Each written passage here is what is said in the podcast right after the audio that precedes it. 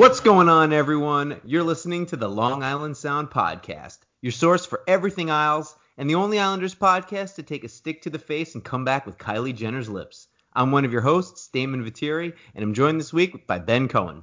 How's it going, guys? What up? And uh, no Kenny this week. He's on assignment. No, who are we kidding? Kenny's been busy. He uh, had some work to do, so uh, no Kenny this week. We'll miss him, but we will we will make do, Ben. We'll make do. Yeah, I guess we have more time to talk ourselves.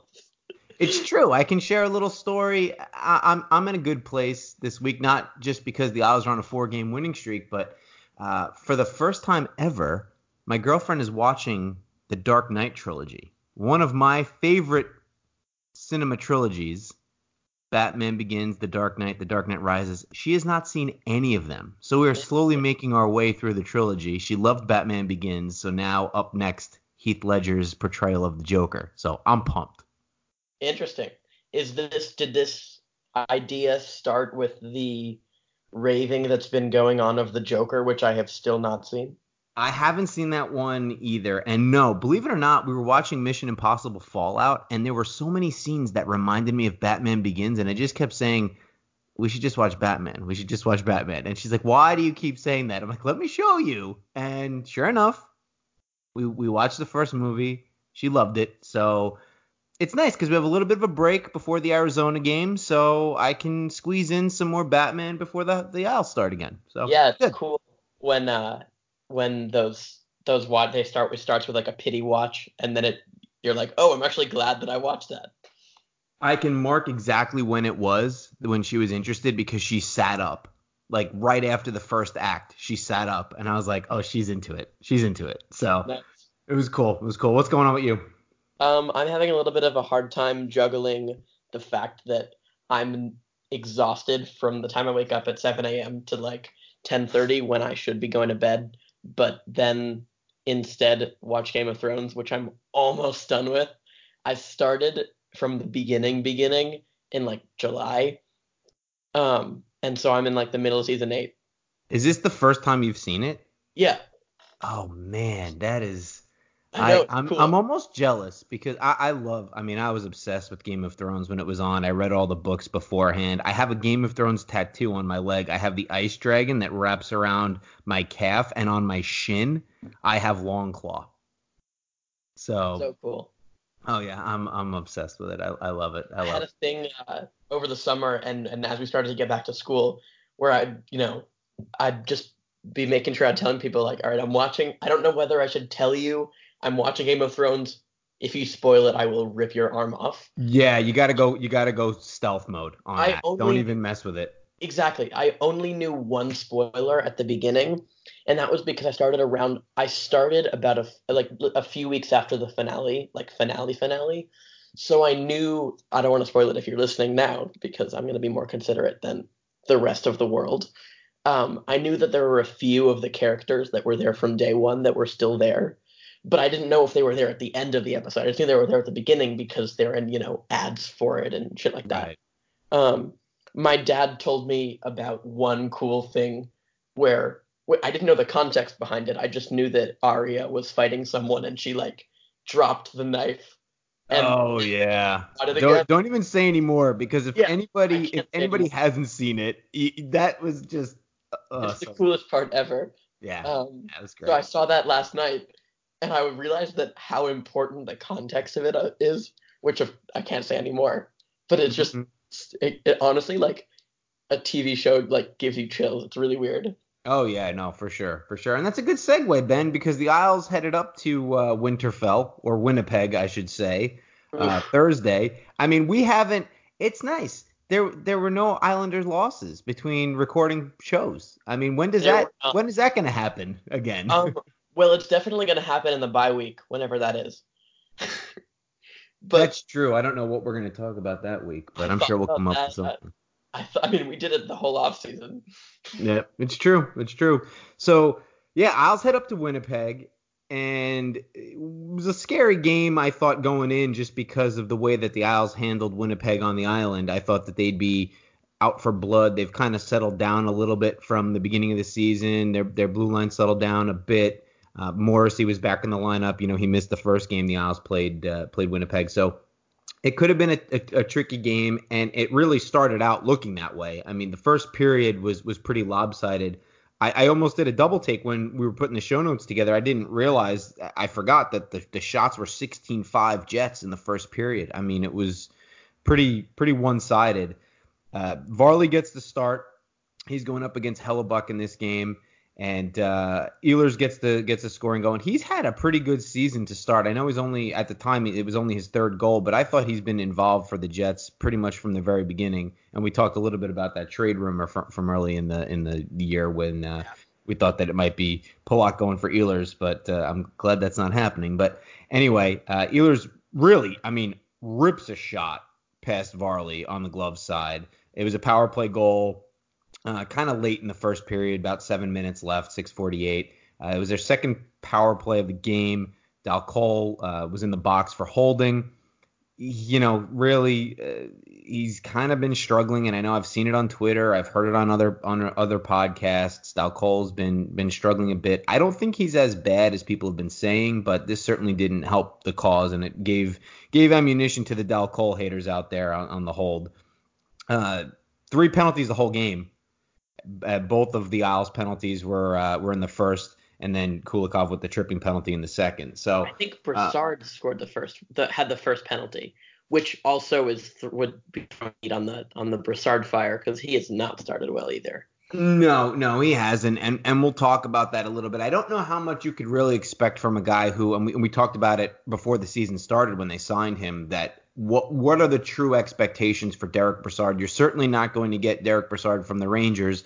Were you going to get the struggling Brassard or something in the middle? And I think so far it's been more on on the struggle side. Again, we'll we'll touch you know we'll we'll touch on that as we get into the show. But uh, Isles finally get their they get their one and only power play of the game. And Matt Barzal, as as Shannon said, and I'll clarify Shannon's comment as she clarified to Andrew Gross on his podcast. Ovechkin like shot from Matt Barzal on the on the power play. Not Ovechkin like shot in terms of the speed and velocity, but the placement where he was, and just uh, Barzal just rips it home, ties the game. Um, Toews and Bailey had the had the apples, uh, and and again, like, like you said, Ben, two two hot guys on the assist chart. I mean, they're uh, Bailey is is feeding guys left and right, and he's really I thought stepped into a great role. I want to see more Isles power plays because I think you're really starting to see them comfortable. The passes are crisp. They're not hesitating. They they kind of have that killer instinct. And I think after after the game against the Blue Jackets, the Islanders are third. I mean, and again, small small sample size, especially for the Isles with how many penalties they've generated. But they're third in the league right now on their power play percentage which is phenomenal. Yeah. So I mean, if that if they can stay in that top third, this is exactly one of the keys we said how the Isles are going to hold off regression this season was going to be their power play getting better, and so far it looks much better. So uh, two better. minutes after that power play, Oliver Wahlstrom, he's so close, he's so close to getting his first goal. He gets robbed by Hellebuyck. Uh, he could have put it a little bit higher. I thought, you know, just just get that. You know, he's in tight. Good save though. Good save by Hellebuyck. You can't, you know, you can't really criticize Wahlstrom too much. Would have been nice for him to to get that get that first goal. Uh, and and a, and a great pass by Bailey yet again. Elite, elite Josh Bailey. Elite Josh Bailey. But um, yeah, it's crazy. He played so well in that game, and we'll get to it later. I I didn't think he played so well against the Blue Jackets, and and it happens. I mean that that's just you're you're never going to play 82 good games in a season. But in the first game, why am I forgetting? Was the first game against the Blues? Yeah, Blues was his first game. Yeah, Blues. He played so well in the Blues game. That he played so well, better than the Blues game in the uh in that, that night against. Why am I blanking? We're literally talking about down the Jets. But yeah, he played so well in that game. There was a move that he had um, as well where I don't I don't remember whether he came from the slot and then went around the side to like the left half wall. Oh, you're talking about when he drove to the net. Yeah. I think he went I think he went on the outside and yeah, then cut in. The, it was I, I'm not sure whether he came from the point or became or he came from behind the net, but then he he drove and the, the defenseman kind of left him alone, and he just took it to Hellebuyck and he missed high, but that's the kind of confidence where you're just thinking he's not shying away from anything. Oh That's yeah. what you want to yeah. see. And, and that was a play. That was a play where he comes around the defender. He wasn't behind the net. He comes around the defender. He almost like traced the circle, cut Yeah. in because on his what was impressive about it was on his move back inside. So he's got the defenseman leaning on the outside. He cuts inside and in the same motion releases the puck. And that was why he shot it so high. He shot it about a foot over the bar, but he was in tight. And just to do just that move alone, to come from outside in like that and on the same motion release the puck at the velocity he did, it's just it's damn impressive. It really is. And and every game he's had one or two of those where you're like he's gonna he's gonna get it. And once he starts going, he's not gonna stop. He seems like a guy who once he gets that confidence, he's just not gonna stop. So For sure. uh, yeah. Uh, so under minute left in the second, Barzy on a two on one, and I, I love this. He he looks over, he looks he looks to his left, he sees he's with Leo Komarov, and he just drives to the net. He's like, I'm shooting all the way, beats Hellebuyck clean, puts it top shelf. It's so good, so good to see Matt Barzal shooting the puck and not making these fancy and beautiful, but oftentimes unnecessary passes. He's shooting the puck and he looks like a different player. He's much more threatening now, and he's going to open himself up now more to the passing lanes because teams can't just cover the pass. They have to now be very concerned about his shot. when you think about the when you think about Barzal two on one, to me at least, the first goal that comes to mind is might have been like five games from the end of the season against uh, Montreal at home, where he's going in maybe like a minute and a half left with Anders Lee, and he like waits a second, kind of similar to the Pittsburgh um, in in the in the playoffs in overtime, where he just kind of hesitates a little bit, and then he, well, in soccer you'd call it nutmeg. He nutmegs the defender. I, I want to say it was Petri or Petrie, um, and Lee because he he freezes both Petrie and and Carey Price.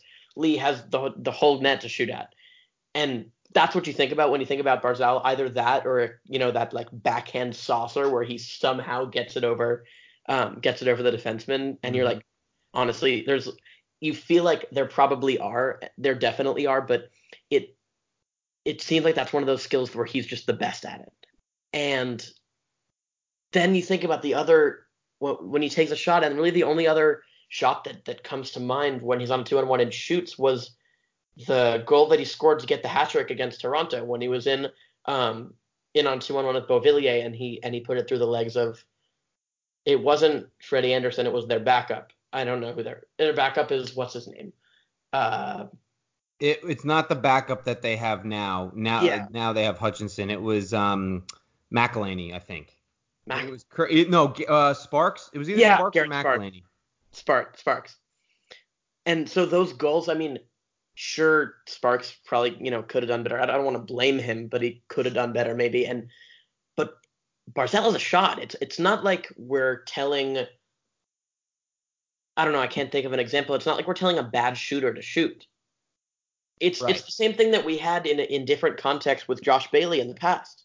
Like he has a really good shot. He It does. might have been in, in game three, or no, it was it was in game two against Carolina, where I mean they they lost anyway, but he had a chance where he was like, all right, that's a goal seven times out of ten, and instead he passed, and I think Isles Twitter would have been on his ass for it if he hadn't scored or set up. I don't remember whether he scored or assisted. You passed to uh, Nelson, I think. Yeah, like a few minutes later, so it didn't matter. But those are the kind of things where it's with Bailey and it's with Barzal, where like they have really good shots. So them shooting, it's not like a liability. No, of course So, not. dude- It's only going to benefit Matt Barzal as he and you you're seeing it. His points are racking up now, and he's going to get his apples. The kid's going to get his his assists. There's no doubt about it. He makes too much room. His edge work is too good. He's too smart with the puck. But if he can get 25 goals this season just from shooting more, his assists are going to pile up too because he's just going to make that much more space for himself. And what's already a difficult proposition for defenders is going to be even harder because now, number one, you have to catch up to him and you have to stop and start and stop and start with him. And then you have to worry about is he passing or is he shooting? What lane do you take? Do you try to get in front of him and block the shot? Do you try to take away the passing lane? He's going to have a huge season. If, if this is any indication, if he can take this first seven, eight games of the season and carry it through to, you know, the full complement, the full 82 games, watch out. And boy, he's going to get paid. Not to mention, you look at the players that, that he plays with. The Islanders are filled with you know, whether it's a guy like Eberle or fringe top six forwards that are so confidence based that if he's playing so well, Jordan Eberle is going to have to get points somewhere, and that's a confidence booster. So it could be uh, you know, like we said in the preseason, 30 goal season for Eberle or Beauvillier, yeah. something like that. Well, that's why hockey's such a momentum game. It's more than just even the momentum on the ice. It's just how guys are feeling. It's a it's a confidence thing, and you see it with Beauvillier, you see it with Barzal. These guys are playing with confidence, and it just helps everyone around them. So that's been a positive for sure. I mean, there's there's some negatives we can talk about too, but that's been a po- a very good positive for for this team so far. Uh, and I thought for the rest of this game, just to kind of wrap up the Winnipeg game, we played a good road game. Josh Bailey, elite Josh Bailey, gets the empty netter. Uh, I thought he deserved it. He he battled there at the end. He had a great game.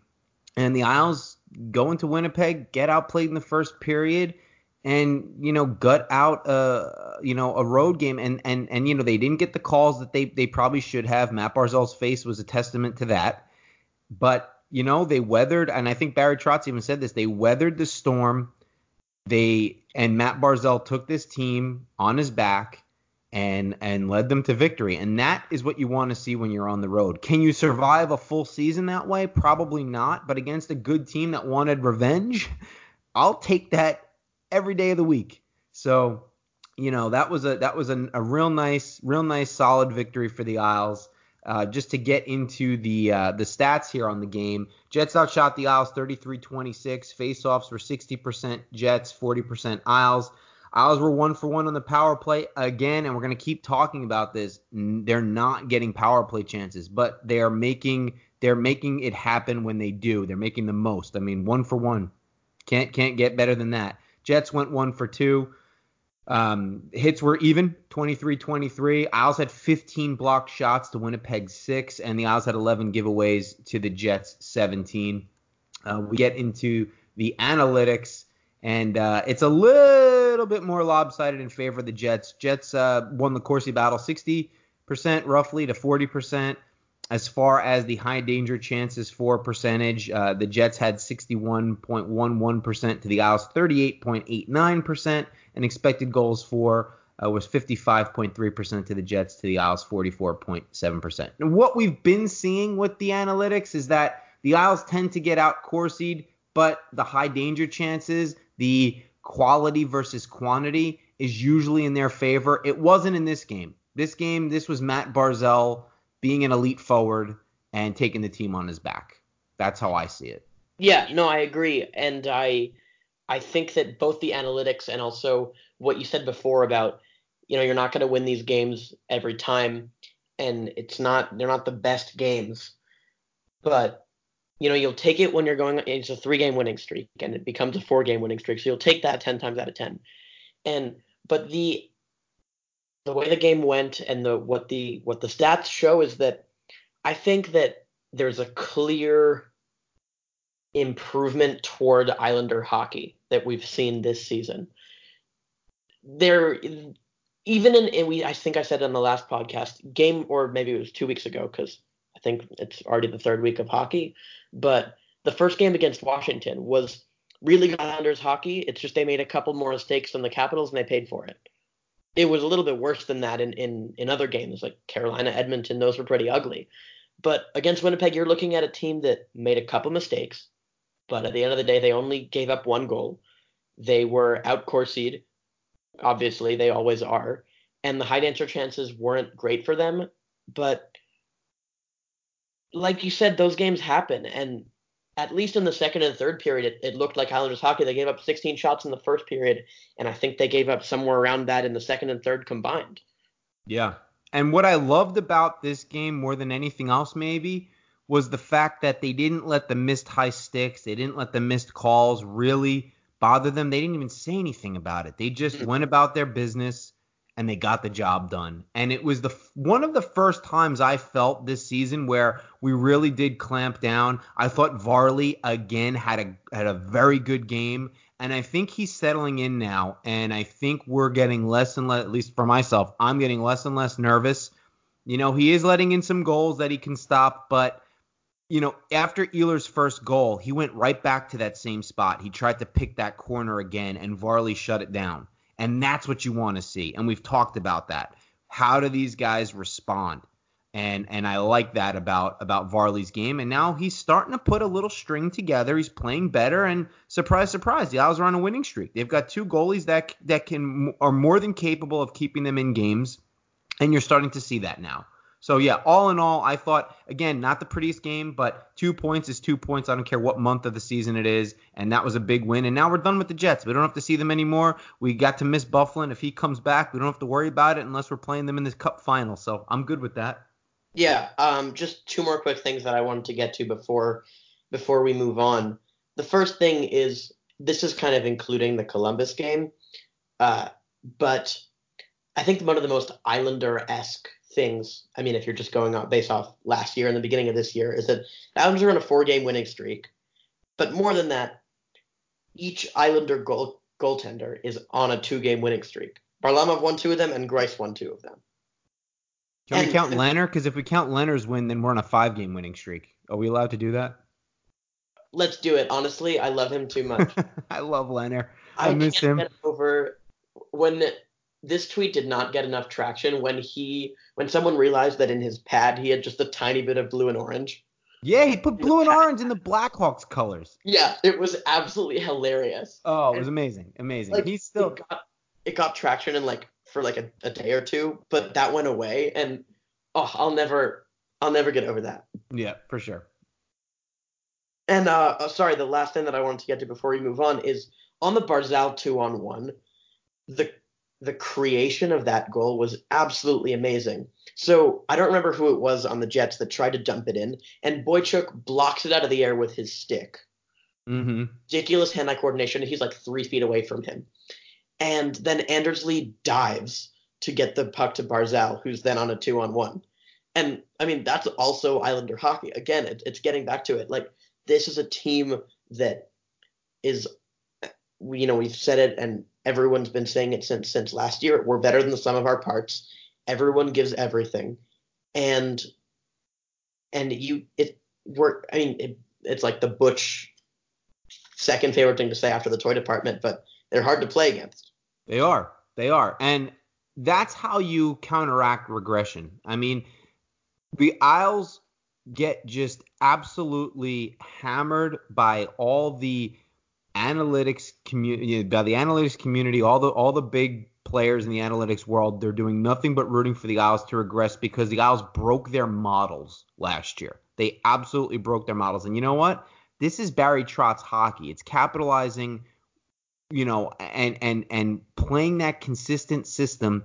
And you know what? The Devils won by playing. They won so many cups by playing a con- consistent system and capitalizing on their chances and then clamping down. Barry Trotz with the Caps won the cup doing the same thing. This is how you win games.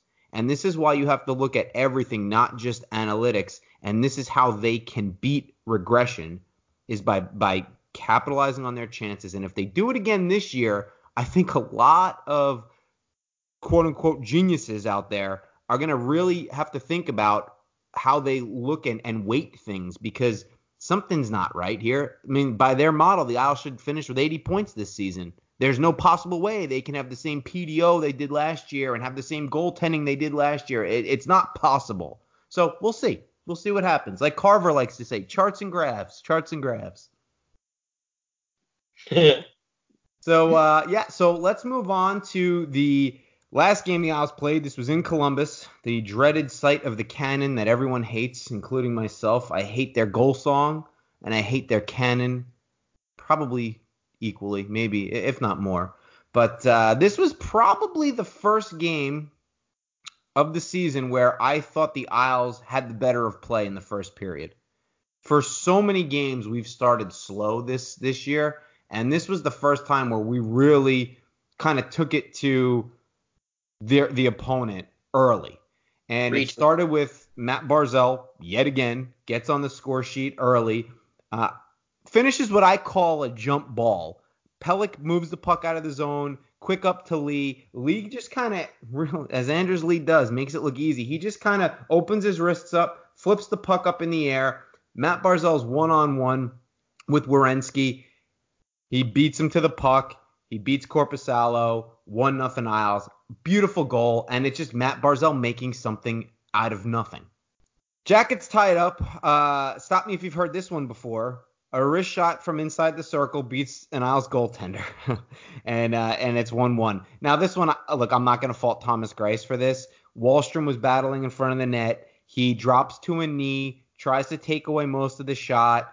This is him learning but he basically screens Greiss, doesn't get in front of the shot. It beats Greiss, and Seth Jones, he's, he's, he's a great player. He's got a great shot. He beats Greiss 1 1. Uh, back and forth first period. Beauvillier, he's been unbelievable this season. He looks like a different player.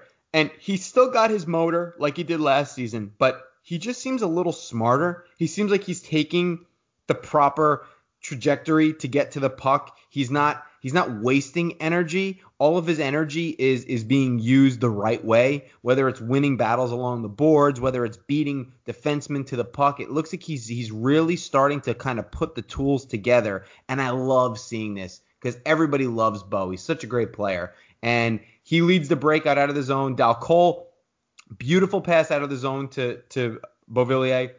Bovey makes a power move to the net, gets off a real good shot that Korpisalo stops. Bovey beats the defender to the puck, pops the puck out in front of the net, and Dal Colle, who good on him for staying with the play. He, he, started the play, he finishes the play, crashes the net, buries the rebound. Great play by Bo. Great play by Dal Colle being where he should be. 2 1 Isles with three and a half to go in the first period. And I thought one of the first time this season we had a Michael Dal Colle sighting.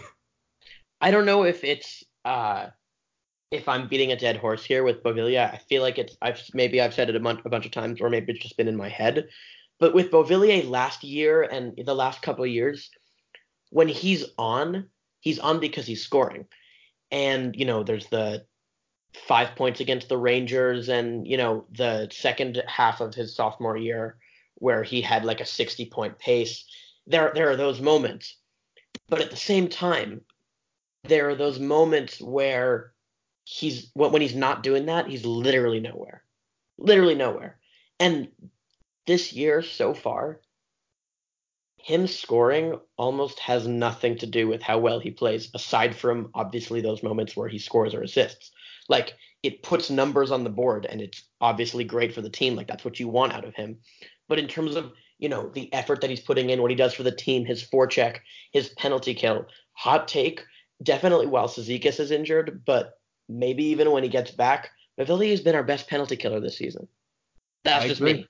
I agree. No, I'm with you. I'm with you. I thought that he, from the start of the season, he's been he's had a motor, and it's the little things. He's really becoming a Barry Trotz hockey player. He works hard.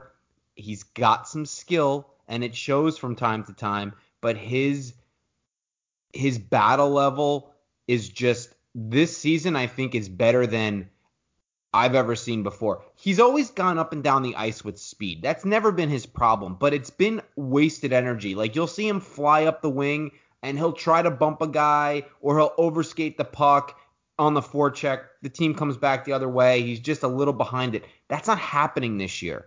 He's taking away the outlet pass. He's bodying guys and he's winning the battles. And that's something that, again, he's a young kid. He's Barzal's age. So he's learning and he's becoming stronger and he's becoming smarter. And I think we're just starting to see Anthony Beauvillier coming to his own. And right now, if he keeps this up, he's going to be a real high end third liner to mid tier second liner. That's kind of where I see him fitting in. And yeah. that is perfect. That is perfect. perfect.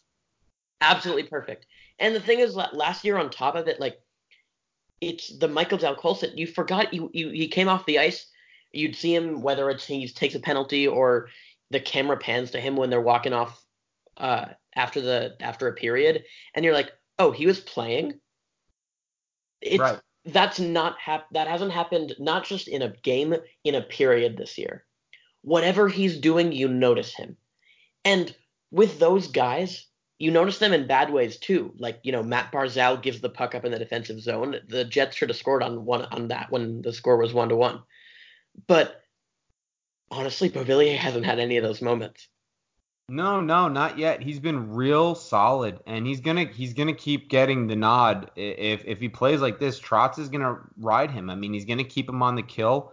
I think uh, that you know that's a that's a, a, real good real good situation that Bo's putting himself in. And you know, shame on me, I forgot to mention this, but yet another Islander NHL debut this game. Cole Bardreau, Komarov gets sick late in the day and Bardreau barely gets to the rink on time. Didn't have his his uh, you know his suit or anything. He, you know, and uh, and he gets there and he played fourth line center, and I thought he was extremely serviceable for us this game.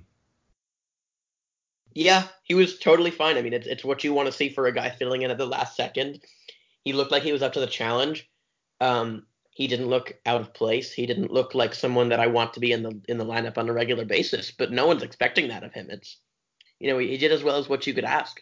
And this, and with that point is of all the guys out and sick or Cole Bardreau, who aside from I, you know, a couple preseason games like I didn't really knew exi- know existed, but the guys that play around him, the guys that are shuffling from the third line to the second line to, you know, Beauvillier's playing with Nelson and then he's playing with Komarov and he was never good at you know juggling his line mates before, and you know Bailey's on the second line or the third line. It doesn't matter because there aren't really like names for the lines because guys are just moving. Right. And, right. I mean, it's full props to the guys because you know whatever you ask them to do, and as much as I am not a fan of Tom Kuhnhackl, I was last year. I thought he was a great, you know, fourth liner, scratch pad to fourth liner guy. The guy can't play on the first line, but wherever you ask him to play, that's where he's going to be. And and that that's what Trotz Trotz says about him. It's why he's on the why he's on a on the roster. He's oh yeah, and we'll get anything, but yeah. he can and fill we're, in anywhere. We're gonna get we're gonna get into Kuhnhackl, I think, after after this game because there was a, an interesting conversation that I had on Twitter. But um, let let's let's finish up this one and then we'll we'll dig into the Kuhnhackl stuff because I think we have a lot to a lot to unpack with that one. Yeah. Uh, and this was a this this game the Blue Jackets game, this was a tough one for the third for the third line, uh, Bailey, Brassard, and, and Wahlstrom. The Jackets tie it up late in the second. It was kind of a missed outlet pass by by Wahlstrom. I don't know if you can really fault that the puck was it wasn't on his tape or anything like that. He had to kind of stretch for it, couldn't get it. The Jackets get a shot on Greiss. Greiss really should have gloved it and froze it, but he fumbled. He missed the he missed the glove and uh, Boone Jenner bangs it home, tie game late in the second. Uh, and then you know this was they look the Isles really had a rough period, and then the third period, the start of the third period was maybe the worst two and a half minutes the Isles have played all season. And Barry Trotz calls a timeout, and pro- maybe for the first time I can remember, I mean we've seen him mad before, but he lost his mind. You could if you could read lips it was not hard to see what he was saying, and I was hundred percent on board for it. He was telling them stop chasing the puck. You know, you got to play like it means something. You know, it's it's it's bleep and bleep and this and that. I mean, he just he read them the riot act. And after that, they settled down. I thought they played a, a decent third period. Uh, third period ends 2-2. We go back to overtime again. And really, the Isles played what we what we were we were kind of texting, and we said it was a perfect overtime. The Jackets hardly touched the puck, if at all. uh, and it was I thought the, the hero of overtime was Anthony Beauvillier. Nick Leddy comes in on in on the, the top of the circle, gets a wrist shot. Korpisalo makes the save, and what should have been the Jackets getting possession, Beauvillier beats the defenseman to the puck, chips it back over to Leddy again, and now the Jackets were already in transition going up the ice. So Leddy gets the puck. Brock Nelson's wide open. Leddy feeds Brock Nelson the puck, and Brock gets the game winner. That was all Anthony Beauvillier. And it was nice to see the Isles handle overtime so quickly without Matt Barzal. This was this was Leddy, Nelson, and Beauvillier. So again, Bo making a goal happen. He doesn't get the goal, but that was two plays where he beat the Jackets defenseman and and and was the the catalyst for the Isles goal. And I thought that was that was great to see. This is definitely becoming the the Bo fan club, which is um a you know something Bo adjacent. I'm I'm sure we'll have a good chance at being the title. Uh, which of course, if you're listening, you've already seen.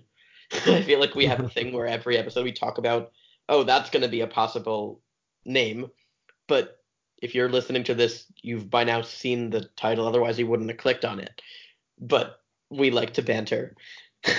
so, but the the uh, the attention span, the the peace of mind that Beauvillier has not to just tip the puck back on goal, where the likelihood is he's just going to hit Korpisalo's pad, but to see Leddy coming open after the shot that he that he'd already taken, not just to chip for a you know a second chance opportunity, but for a second chance high danger opportunity. And that to me is the Islanders as much as it's different because it's you know it's three on three, it's you know one example. That's the thing where the Islanders lose in Corsi and they lose in goals for, but they destroy in high danger chances. Mm-hmm. Yeah. Yep. They do. They do. And that was that was definitely that was definitely on display uh, in overtime, and we've seen it. We've seen flashes of it so far this season. What I'd like to see, and it's hard to again, it's hard to say you want other things when your team is on a four-game winning streak, but it's been I think it's fair to say it's been an ugly four-game winning streak, and sometimes you got to take that. You're not there's going to be games that you you look great and you should win and you don't, and there's going to be games that go the other way, and that's just that's that's hockey. Uh, so I'm I'm not complaining by any means, but there are certain things, and I think consistency is one. You're seeing it. It's it's there's three or four different quote unquote Islander teams in a game this season where they, sometimes they just look dominant and other times they look like completely uninspired. And that really wasn't the case last year. And that could be the chip on their shoulder when Johnny left and all that. We'll see. We'll see how this plays out. But four game winning streak. Um, and uh, just to quickly go over the stats, shots were pretty even this game. Blue Jackets slight advantage, 36 to 34. The faceoffs, Isles just got murdered again, 63% to 37%. A lot of that has to do with Casey being out um, and Cole Bardreau being in. So you know, there's take take that for what it is. But again, they got to be better on the faceoffs. Another glaring thing: zero power plays this game. We were complaining last game that they had only one. They had none this game. So I can't imagine that, like Butch said, the, the, the other team is not playing a perfect, clean game. I don't understand why they're not getting the calls, but whatever it is, that's got to change. Um, and and on the kill they were good. Isles they were one for one. So the Jackets didn't have many you know many power plays either. It was only one one penalty called the whole game. Uh, hits Isles had 30 to the Jackets 14. Isles had 33 blocked shots to the Jackets nine and Isles had only six giveaways to the to the Jackets 12. So pretty clean stats apart from you know again we want to see more power play chances. We want to see them improve on the face off but i like seeing i like when the team is you know double the hits. Again I, have talked about it before. Sometimes that means that your team is chasing but i like that. I like that they're at least engaged physically. Uh, if you look at the analytics Corsi 4, Isles lose again. Blue Jackets 59.06% to the Isles 40.94 uh, high danger chances for. Isles had 52, uh, or, or, sorry, Blue Jackets had 52.63% of the high danger chances to the Isles 47.37%. And as far as expected goals for Jackets, 53.42, Isles 46.58%. So again, we lose the analytics battle, we win the game. I'll take that all the time. And uh, again, four game winning streak. How can you how can you complain? We're we're five and three now. They've got the ship righted, and we're finally getting into now some games where you know you got to start you got to start beating these teams that I believe are are inferior to the Isles, and that's exactly what they're doing, and you love to see that. Um, at the this segue of teams that are inferior to the Islanders, the Islanders are playing now. The when we started filming, I actually haven't checked since. It was the end of the first period in the Coyotes Rangers game at Madison Square Garden, and right before we started film uh, started recording, you told me Coyotes are you know Rangers losing again at home, and I said yeah, but did you see the shots? It's twenty one to three, and you were, I you know we don't have a camera going, but I you know I you can sense I could sense your jaw drop open. Oh yeah, yeah. It, I mean, I, I can't remember the last time there's been so many lopsided periods in, in, in hockey where, you know, we talked about the Hurricanes out shooting the Lightning, uh, the one period where the Lightning had had zero shots on goal, and then they had one shot on goal, and you know we've we've talked about how the Isles have outshot teams greatly, and then they get outshot 16 to five. And I mean, it's just very very weird, very weird start to the season. Yeah, so I'll be I'll be curious to see how many shots Arizona ends up putting putting in uh, at the end of the game. But are you ready for this?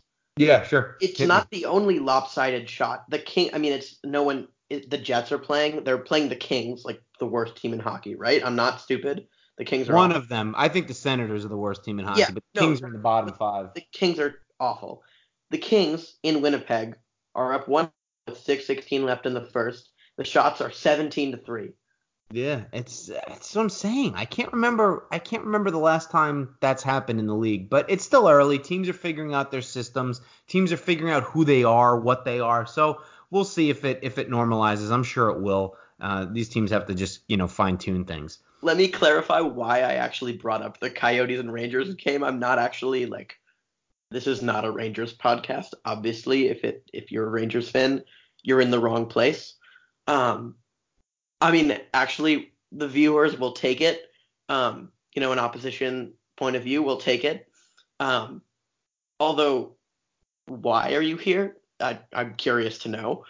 Anyway, the reason I'm thinking of it is the Islanders are playing the Coyotes in two days, so it's kind of a double-edged sword. And the Rangers just tied the game 2-2, um, with the shots totals being 29 to 15. But the the Coyotes are coming to town on Thursday, and so I was thinking it's a double-edged sword. Like, are the Coyotes going to have 21 shots in the first period at, at, at the Coliseum too? maybe, but maybe we'll see. I'm I'm not I'm not worried about Arizona. They they they're they're off to a good start. They're a hardworking team. I still don't think they have the horses yet to really threaten. And I think the Isles always play good against the Western Conference. There's just something about it where we just I feel like we always match up well. So um, so yeah, I mean, look, not a not a whole lot to complain about. Those those last two games were again five and three. Need to clean up the faceoffs a little bit more. Need to get more power plays. But when they are getting the power plays, they're finishing them. Love it. And uh, we're going to be playing Arizona at home, uh, and then uh, we finish up back to back games. We have to go up to Ottawa, play the Senators. Those are the next two. So um, yeah, it's gonna be uh, it's gonna be good. Uh, boys got a little bit of a break now this week and uh, gave us some some space to record, which is nice. And now I, I want to get into some of the things that we've been noticing, and I want to talk a little bit about. I got into it on Twitter a little bit, and it wasn't an argument. It was a good, it was a healthy debate with Mitch Anderson of Eyes on Isles, and we were talking about Kuhnhackl, and, and Mitch tweeted something to the effect of, "How is Tom Kuhnhackl still on the first line when he's been playing so awful?" And you know, my response to him was was well because they're winning. And and you know, he said to me, well, you know that he has that has nothing to do with them winning. You know, Kuhnhackl on the first line. And and my my whole take on this is, I believe that Barry Trotz likes to have an even disbursement of defensible uh, defensively responsible forwards with skill guys. And sometimes it doesn't look uh, it doesn't look pretty when you when you look at the roster and you see the Kuhnhackls and the Komarovs and you know the the Cole Bardreaus of the world and Dal Colle sprinkled into this lineup. But if you look, there's a reason why he's got Wahlstrom on the third line. And I think it's because you want to have that offensive threat and you want to have that defensive responsibility. And th- this is how the Isles end up losing the Corsi battles but winning the games. And I believe that until something changes with this roster, this is the best Trotz can do with what he has. And you know, Mitch Anderson, he look, he does his research, he knows his stuff. And and he was saying, "Well, I really want Josh Bailey on the first line then. Why not why not Bailey?" And then I said, "Well, because then what do you have? You've got a fourth line and a third line that are effectively nothing but your scraps, and you know they're not going to score either of those lines. So now you've put all your eggs in in one basket, and that's easy to shut down. I'd rather have a guy like Bailey on the third line that can feed a guy like Wahlstrom, and you can still shelter Wahlstrom. You saw that that line struggled against the Blue Jackets, and that might not be the only time they struggle. But if you've got Kuhnhackl on that line instead of Bailey, do you think Kuhnhackl's going to get Wahlstrom the puck?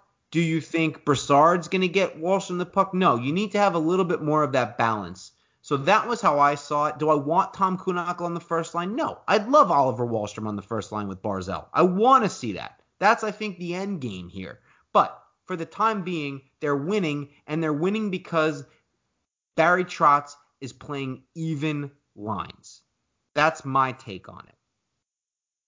Yeah, that makes sense. Um, the first inclination that I had is it might just be as simple as if it ain't broke, don't fix it.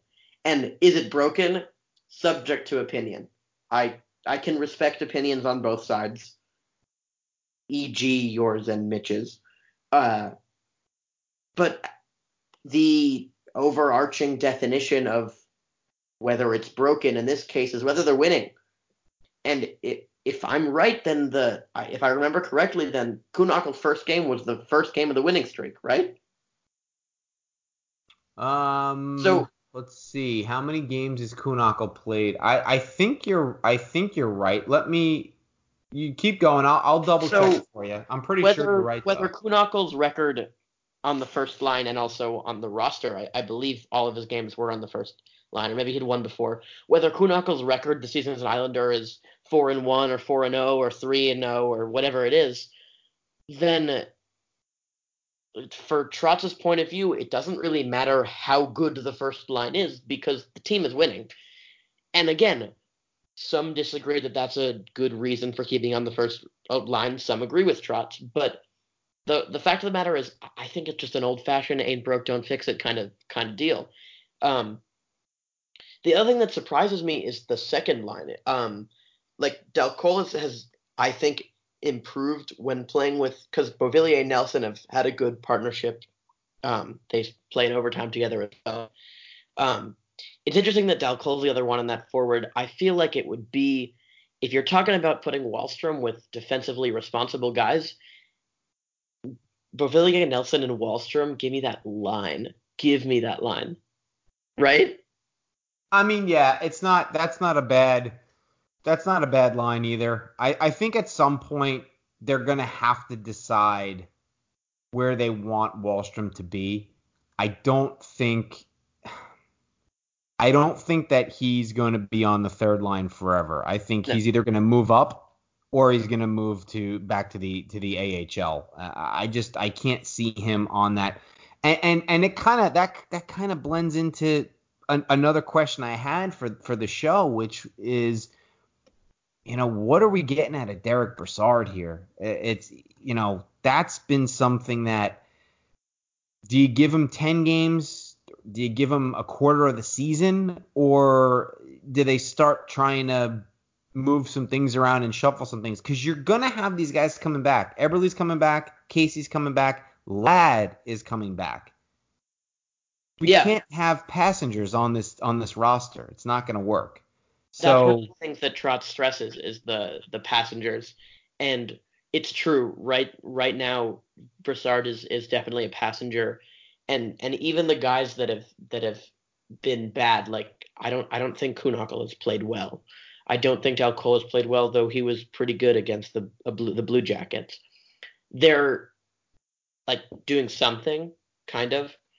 Brassard, it he's a passenger, like you said, and so you want to. To me, you need to give him a little bit more time. It's it's going to take a while for a guy who hasn't had any regularity in his life for for like two years, and and is you know is getting older. Like you said, we we went over it uh, earlier in the podcast, but mm. but I I saw it on Twitter somewhere, whether it was yesterday or the day before, and it, it was used in a different context. But I think that when Cizikas comes back and Ladd comes back and Eberle comes back, these decisions are going to be made for Trotz. It's going to have to do with how well you play, and hopefully it's going to be merit based, and that's it. Because if Brassard is not playing well and Wahlstrom is playing well, and Wahlstrom goes back to Bridgeport and Brassard's still in the team 10 games from now, I'm going to be pretty pissed off. Yeah, but, you know that that's what's going to happen. That's and, and just to just to just so just to give just to give everyone an idea of where where Brassard is at right now, and and you and you were right. Uh, came in at the start of the winning streak, so his first game was against the Panthers. So, um, but Brassard, he's played eight games. He's got one point, one assist. He's a minus five, and he's wow. taken and he's taken three penalties.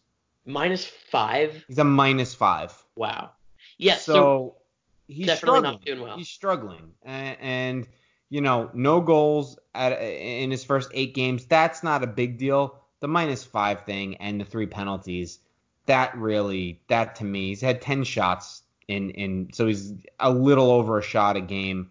I just think that, you know, the game has passed this guy by, unfortunately. And, and again, let's give him, I'm, I'm okay with giving him, you know, another, another eight games, give him 15 to see if he's going to adapt to, to this system but he's got to be better than that. He just has to. Yep. And if right now, if if you think that you know Cizikas is close to being back, then right now the guy taking out of the lineup is probably Brassard. I wouldn't, like you said, I want to give him a few more games. I, um, but the decisions are going to be made for these guys. If if uh, there are so many like like we said, but going into this going into training camp, are all these like fringe bottom six, top six guys. Like, who are you? We don't know who you are yet. Guys that that are, you know, one of them's playing top line right wing, but really has established himself.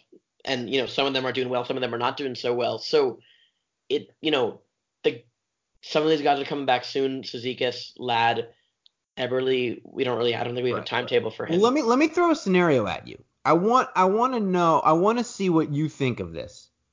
You know how I feel about the fourth line.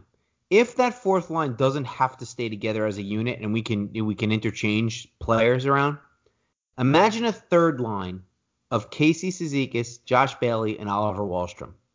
Gimme, gimme, gimme. Well, let's take a second. Let's go through the an, a healthy lineup of the Islanders if that's the third line because you're thinking, okay, top line is Lee Barzal and Eberle. Right.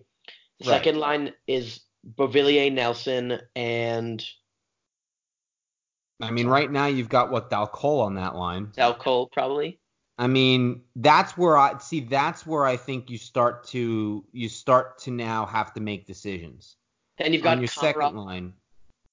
You know, sorry. You're go- no, it's okay. I, I I would say you're gonna have to keep sitting your your your bottom tier guys. I don't know if Dal Colle's done enough to stay on that second line. So you're either gonna move you're you're either gonna put Wahlstrom there or you're gonna keep Dal Colle there. For the sake of argument, let's just keep Dal Colle there. So let's say you've got Barzal, Lee, Eberle, line one. Line two, you've got Nelson, Beauvillier, Dal Colle. Now, third line, let's say, let's just take Brassard out of the lineup and put Casey there. That third line looks completely different and can still maintain what Trotz wants it to be, which is a shutdown line. And now you've got Bailey, you've got Casey, and you've got Wahlstrom. So you've got defensively responsive responsible forwards. You've got guys who can bang, and you've got guys that can finish and pass the puck. I love that line. Love that. You don't have to take Brassard out of the lineup. He can play the fourth line. You can play Komarov, Brassard, and Clutterbuck. Okay, but then you're going to sit Matt Martin Kuhnhackl, and Johnston. Okay. I mean, I'm okay with that. I'm okay with putting. I'm okay with if Brassard keeps playing poorly, put Komarov as the center. Casey can take the faceoffs when we need him to in the defensive zone, so Komarov doesn't have to take as many because he can't win a draw to save his life. So I'm okay with playing Komarov as the center, and then you've got you remember that huge surplus of fourth line guys that we have. Well, guess what? Only three of them can play every game. They so get a rotation. Right. Whoever's playing the best. And you know what? That fourth line, you can almost guarantee will always be banging because they're going to be fresh and they don't want to come out of the lineup. So you throw Clutterbuck on that line. You can throw uh, Kuhnhackl on that line. You can throw Matt Martin. You can throw Johnston and you rotate that. And to me, that's a pretty balanced roster. And every and to me, that's how I would deploy these guys. I've been saying it from the start of the show, the, the podcast, episode one. Casey Cizikas is not a fourth line center. He is a third line center. Use him that way. I agree. I I've almost refrained from indulging because I don't think there's a chance that it happens when those three guys are all fit. But one of the things that I've that I've thought is when one of those guys isn't healthy, it affects how the lineup should be in more than just the obvious replace him. When either Cizikas or Clutterbuck is in the lineup, Matt Martin shouldn't be the first choice because Ross Johnston's a better player. He is, and, but you, you, but again, just like how we're not going to hold analytics to you know, to the Islanders, we can't hold skill to the intangibles, and Matt Martin right. has those. Ross intangibles. Johnston gives you more intangibles than Matt, than Matt Martin does. No, I disagree with you. I was all for scratching Matt Martin because I didn't think that he was playing effective at the beginning of the season. But you can't tell me that Ross Johnston brings more intangibles than Matt Martin. When well, Matt Martin's in that lineup, the team is calm, they're lighter. Matt Martin's a leader. Ross Johnston's gonna beat the shit out of somebody. Right. Right. And so and look, you can play you can tailor your roster to who you're playing against. That's exactly. totally fine. And exactly. you know what? When Ladd comes back, then you can substitute Dal Colle for Ladd because to me they're very similar players. They both have scary good shots, but they're ineffective in a lot of other ways. Ladd is a little bit better than Dal Colle. So now I, I don't know, man. Th- that's how I would use this roster. I, instead of sprinkling your your fourth liners throughout the lineup, I'd rotate them all at the bottom. You still have that balance that Trotz like likes if you but who you're taking out is Brassard and he can play center on the fourth line sometimes too. But that's where at some point you have to cut bait with some of these guys and say they're not getting it done. We got to go a different direction. And that's coming soon. It's probably coming in November when Ladd's back cuz when Ladd comes back, you have to imagine barring any any other injuries, this roster's at critical mass and so yeah. that's when you're going to see things start to take shape. Remember what when you introduced Ladd going coming back in instead of Dal Colle? That threw into my mind if your middle six wingers are Beauvillier, Bailey, uh, Wahlstrom, and Ladd, it doesn't have to be that same third, third and sec, second and third line. You can throw Wahlstrom up second line right wing, Bailey third line right wing, Ladd because Ladd likes to play on the re- on the left. I'm not crazy, right? Ladd's lefty. Yeah, yeah, mm-hmm. yeah. So so then you've got Ladd, Cizikas, Bailey, and Bo Nelson Wahlstrom, which also looks good. Like any of those line combinations, assuming Cizikas is the third line center and Nelson is the second line center, those those all look good, and it's it can just be about who is playing well in the moment, and it's what Trotz has been preaching since preseason. So, you know, go with it. I'm I'm all for that. I am I'm all for that. So I'm gonna bang the Casey on the third line drum the whole season because I just think that I want to see him playing with some talented players. If he can elevate the games of Cal Clutterbuck and Matt Martin, what can he do for other guys? We don't know. We really don't know. He's always been tethered to that fourth line, and I and just think. Versa. Imagine what Josh Bailey can do to him. Right. No, I know. I, I'm with you. I'm with you. So I think there's ways, and I think you're starting to see that. And look, I'm I'm not saying that Wahlstrom needs to stay on this roster because he's the young shiny new toy that we have and all that. I'm not saying that. The reason why I like Wahlstrom on this team is again going back to balance. He's a shooter. We don't have shooters on this team. So you need a guy like that that's going to shoot first, think second. I'm okay with that because guys will get him the puck. We've got enough playmakers on this team, and Wahlstrom's only going to get better as he keeps playing. And I think that is important to have on this on this roster. He's not afraid to take the body. He's not afraid to crash the net. He's not afraid to to mess with guys. He doesn't get intimidated. He looks like he belongs. And that's what we want and that's what we need. So that's why I think Wahlstrom needs to stay. He's high end talent. That's shoot first mentality. Yep. yep. I'm with you 100%. Um, and you know we should we should probably be wrapping up, but there were two things that I wanted to get to. One of them I I told you about in text. I said I have a hot take that I want to get to, mm-hmm. and I I I didn't say who you know any the topic. You don't know anything about it, except that I said Kenny will like it, which adds to the disappointment of him not being on today. But it has to do with Thomas Greiss. Okay. So, and I was thinking about it before, and then uh, I believe the Arthur Staple Athletic podcast, which I can't endorse enough. I love it. Um, yeah, it's him and Mark Parrish. Yeah, they do, they do a great Parrish. job. They do a great do job. A really listen, job. listen to that podcast right after you listen to ours. Exactly, like spot on. Exactly what I what I wanted to get out of that message.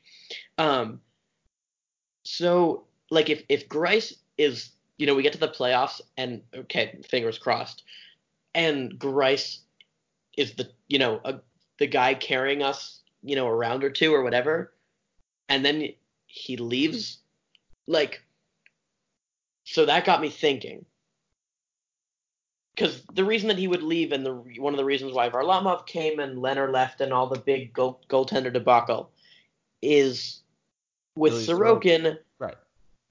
Is he gonna come? If he's gonna come, you know that whole shtick. Right. So, which you know I've been building up this thing for like six years too long. Do you think that Sorokin coming is the most important thing right now. Like, because the way I see it, at least, I would rather a guy like Oliver Wahlstrom work out. If I had to choose between him and Sorokin, who do I want to work out the most? I would probably choose Wahlstrom because Sorokin gets gets all the heat because you know there's like the leaving us wanting more because we've gotten none of it from Sorokin.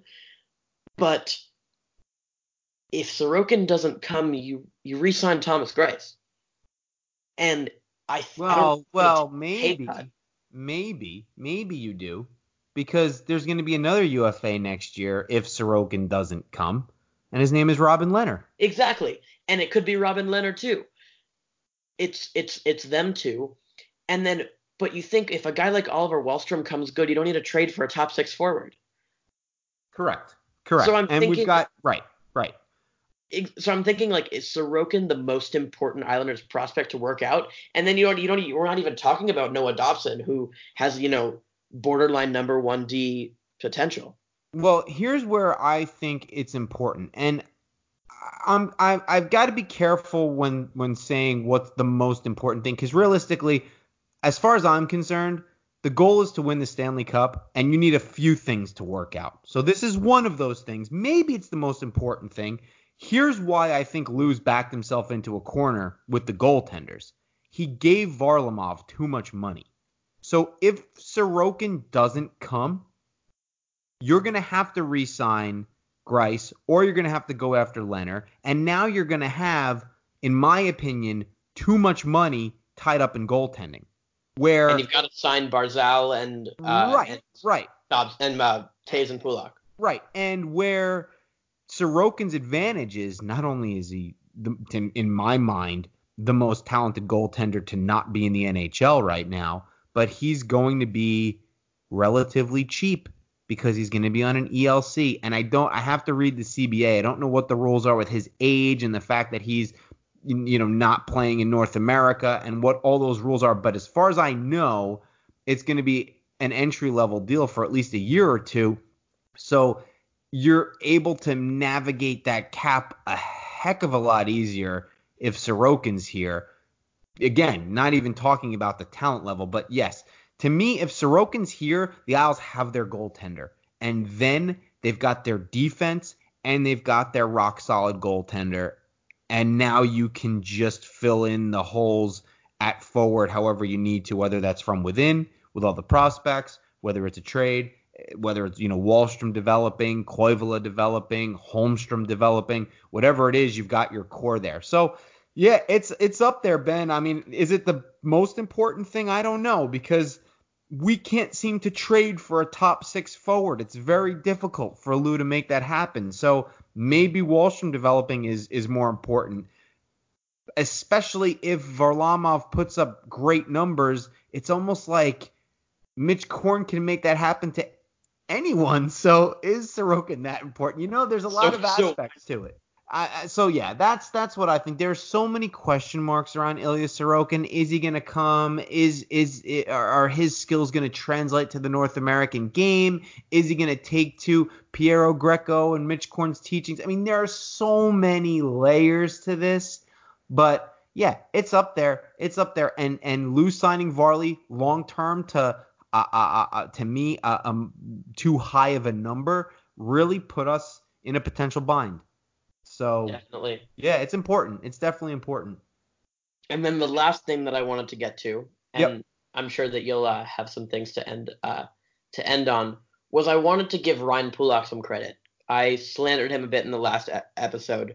Um, he was he did not have a good week last week, but this week I thought that he returned to that top pairing guy that we've expected of him. Um, Pelech sort of got the wake up call in the last game that we did before the podcast last week, which might have been the Panthers game or the Blues game. I thought he started to to get back into it, and I thought that Pulock played some uh, some solid minutes um, the last two games. So so hats off to him. And Boychuk, the numbers I seem to read on, on Twitter that the numbers say that he was bad against the Blues uh, not the Blues, the Blue Jackets, aside from the block to keep it in the zone. Um, no, the block to to uh, for the Barzal two on one that I was talking about earlier. Mm-hmm. But I think the guy's playing well. Like for I, real. Yeah, I think and, so too. I think and so Scott too. Mayfield had a nightmare game against the somewhere against the Blue Jackets he did not play well against the Blue Jackets. I, I would like to see some more from Scott Mayfield this season, and that is my roundup of the Islanders' right-handed defenseman. Very Thanks nice. Coming to my TED talk. I I, th- I think when you have expectations like we have for this this grouping of defensemen, especially the way they played last season, it's easy to get on them. I, I, I like how they've been cleaning up certain aspects of their game. I I hammered the D and really the team last last show because I felt that they were having trouble getting out of the zone and they were sloppy mm. and they weren't clearing when they should have and and and not taking advantage of of clearing opportunities. So I think that has has definitely been cleaned up and I think that they've been better in front of the net and I think, look, Pulock is still a younger kid. Toews is still younger. They're still adjusting to the game. And look, the the what is the old school thought is you don't know what a defenseman really is until he's 300 games into the se- into his career. And these guys are not quite there yet. They, we still have a very young group, and they're still going to make mistakes. And sometimes Pelech looks amazing, and sometimes you say, why did he do that? But you got to look at the body of work. You got to look at it in in chunks, you know, five game chunks. And I think we still have a very good group here. And the fact that Noah Dobson's only been able to play two games speaks to that fact. We've got a great player here that we don't have to rush. Now, I'd like to see him get in soon, and maybe with the back to back that's going to happen. And Ben, you seem to read the tea leaves and know when he's going to play. So if you could let me know, I'd appreciate it. Uh, and but that speaks to to the strength of the D. We've got big guys. We've got a young D core besides Johnny. But I think you need I think you need Boychuk in there more often than not because he just has a way of settling the team down, keeping it light, and he sets the tone. When you see him out there blocking shots and giving it his all, you have to play inspired like that. And you're not going to get that from Noah yet. Noah, you're going to get you know, a guy who's adjusting to the NHL game. So I'd maybe like to see Noah come in for somebody else, rest some guys, maybe on the back to back, see if he can get back in there because I think that he's a true asset that we have. But it's going to be tough for him to break in regularly this season. I think we're seeing that. You know, barring injuries, he's going to be in the in the in the press box a lot this year. The ab- the magic eight ball answer to when will Dobson play is ask again later. no, no, no. Ready? I'm gonna I'm gonna we're, I'm gonna count to three, and you and I are gonna say the team that he's gonna play against next. Wait, who are the who are the Islanders next? It's uh. You've got Arizona. You've got Ottawa. You've got Philly coming up. It's really the third game because he's definitely gonna play the next three, I think. Yeah, it's uh, Philly's on yeah. Sunday.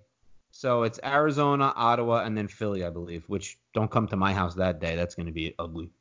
okay, let me think for a second. I'm weighing up the options. Are you? Do you have your answer? I've got my answer. I'm ready to go. I'm so conflicted because like. Well, uh, ready. I'm ripping the band-aid off. One, two, three. Ottawa. All right, there you have it. because I was thinking, again. I was thinking like Ottawa are bad, like obviously, and then I was thinking the Coyotes are, uh, first of all, Dobbs hasn't played in a while, so the idea is to get someone days off. But I just realized they haven't played in like eight years, yeah, so why would they yeah, need days off? It's gonna be like I think a five day a five day layoff between games. Yeah. So no needs a day off. I'm such an idiot. Um, uh, what were my? I was I had like thoughts were you know. No, I listen. I'm not gonna let you talk anymore because last time you knew, and I gave you all these reasons why it wasn't going to happen, and then it happened anyway. So I say Ottawa, you say Coyotes. So there you go. Noah Dobson will be in the lineup against Arizona. Get your tickets now at the barn. There, you, that's it. That's it. Dobson, your your family, they they should be listening to the podcast. Just they don't they don't need to ask you when when he's going to play. Just yeah, listen. Exactly. Exactly. Well, I mean, Ben, we pretty much covered everything I wanted to get to. I don't think there was much to much more. I th- I thought we we kind of hit all the major points. So I, I'm I'm good if you're good, man. Yeah, we're just gonna have to wait till next week for an update on whether the squirrels being gone from Kenny's attic was just a temporary thing or. I think they were playing coy, and I think they've got him tied up somewhere. Is my is my. That's actually thought. why he's not on the uh, on today. He's dealing. Yeah, he's tied up. He's tied up to railroad tracks that squirrels dragged him out and, and, and tied him up, or they buried him in acorns or something. I don't know. you know. Gotta whisper that's gonna be the next Disney movie. Yeah, exactly. All right. Well, again, um, we we appreciate you guys listening through the through the show. Uh, we we know you've got a lot of options. We appreciate that you make time for us in your week, uh, and you love the Isles as much as we do. If you've got questions, comments, if you want to, you know, call in let us know. Hit us up on Twitter. Ben's at li sound underscore. I'm at kaiju blue 13 K A I J U B L U E 13. We are playing around with possibly doing some live streams on our Facebook page. Make sure you search for the Long Island Sound podcast on Facebook. Join the group. We post our new episodes on there. We're on Spotify. We're on SoundCloud. We're on iTunes. We're on Anchor FM. And uh, inevitably, if you follow us on Twitter, you've definitely seen us posting and, and, and retweeting when we when we drop an episode. So uh, again, we really appreciate all the support we've had, all the listens we've had. We're gonna keep this thing going through the season. And uh, for Ben, I'm Damon. Thanks for listening. Later.